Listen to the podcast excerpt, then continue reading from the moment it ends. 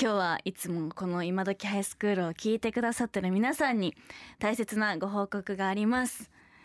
はいこの2年間続けてきた今時ハイスクールは3月24日をもって終了となります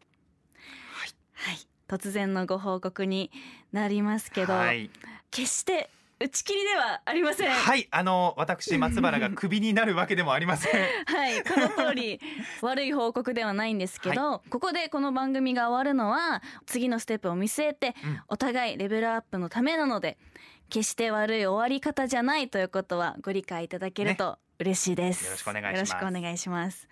はい番組にね参加してくれたたくさんの高先生高校生うん、そしていつも聞いてくださっているリスナーの皆さんがいてくれるからこその今杯なので本当です。寂しい気持ちはもちろんすごくあるんですけど、うんうん今日を含めあとね4回ありますので、はい最後まで皆さんと一緒に楽しめたらいいなって思いますはい最後までよろしくお願いします、よろしくお願いいたします。春はね、はい出会いもあれば別れもあるというところで、そうですねちょっと寂しい気持ちもありますけれども寂、しいですけどあと4回全力で全力で臨んでいきやまりしょうたいね。と思います、はい皆さんもついてきてくださいよろしくお願いしおます。願いします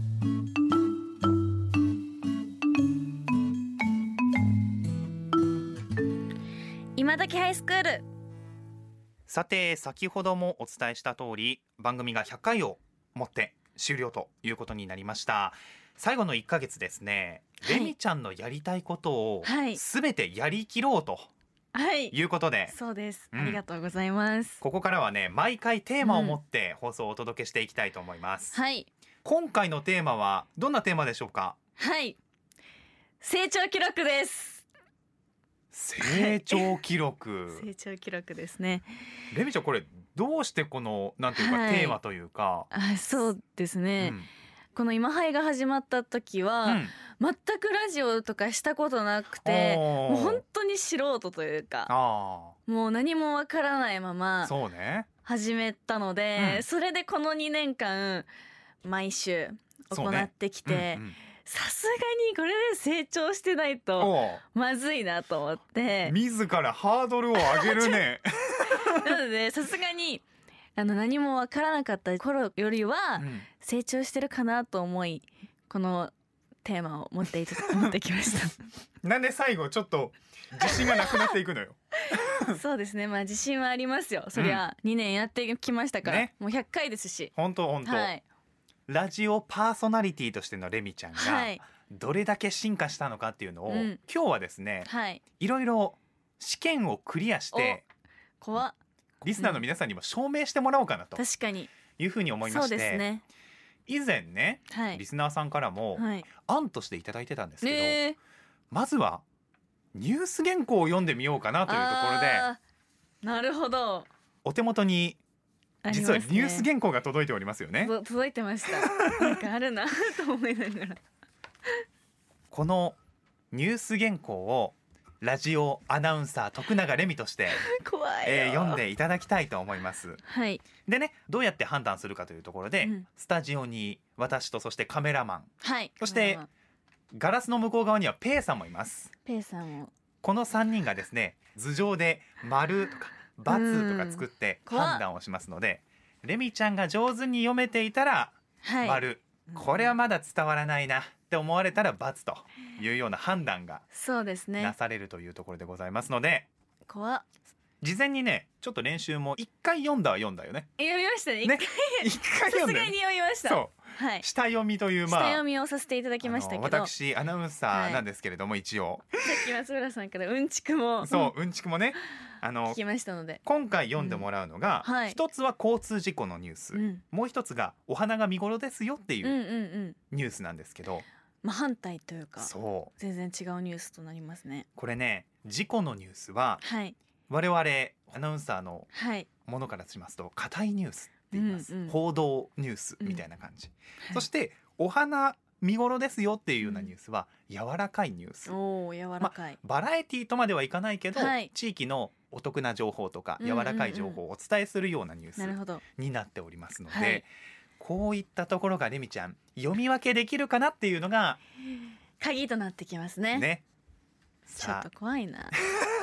ラジオはしてきましたけあど、そニュース原稿を読むのはレミちゃんこれが初めてです初めてなのでそれも皆さん考慮した上で聞いてください 考慮してくださいねあのそれを頭の片隅に入れといてください、はい皆さんお願いしますじゃあレミちゃん 準備できてるまあはい頑張り ます自信満々で挑んでくれるんでね怖いなちょっと待って怖い目の前にアナウンサー普段以上にレミちゃんいじりが楽しくなっている自分がいるひど いまあこれからニュースを読みますけれども、レミちゃん初めてですそして初めてですまだ下読み1回しかしてませんそう一回しかしてないですよ皆さん一回内容を把握しただけですので、はいそこは考慮した考慮上してくでださいおね聞きくださいね本当にさあ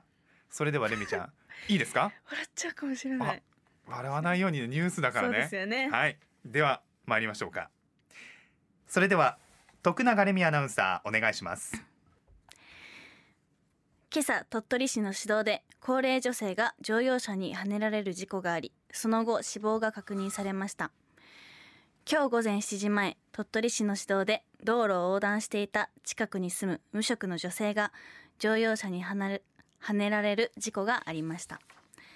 女性は病院に搬送されましたが事故からおよそ1時間半後に死亡が確認されました現場は見通しの良い三差路で信号機や横断歩道はありませんでした乗用車を運転していた会社員の男性に怪我はありませんでした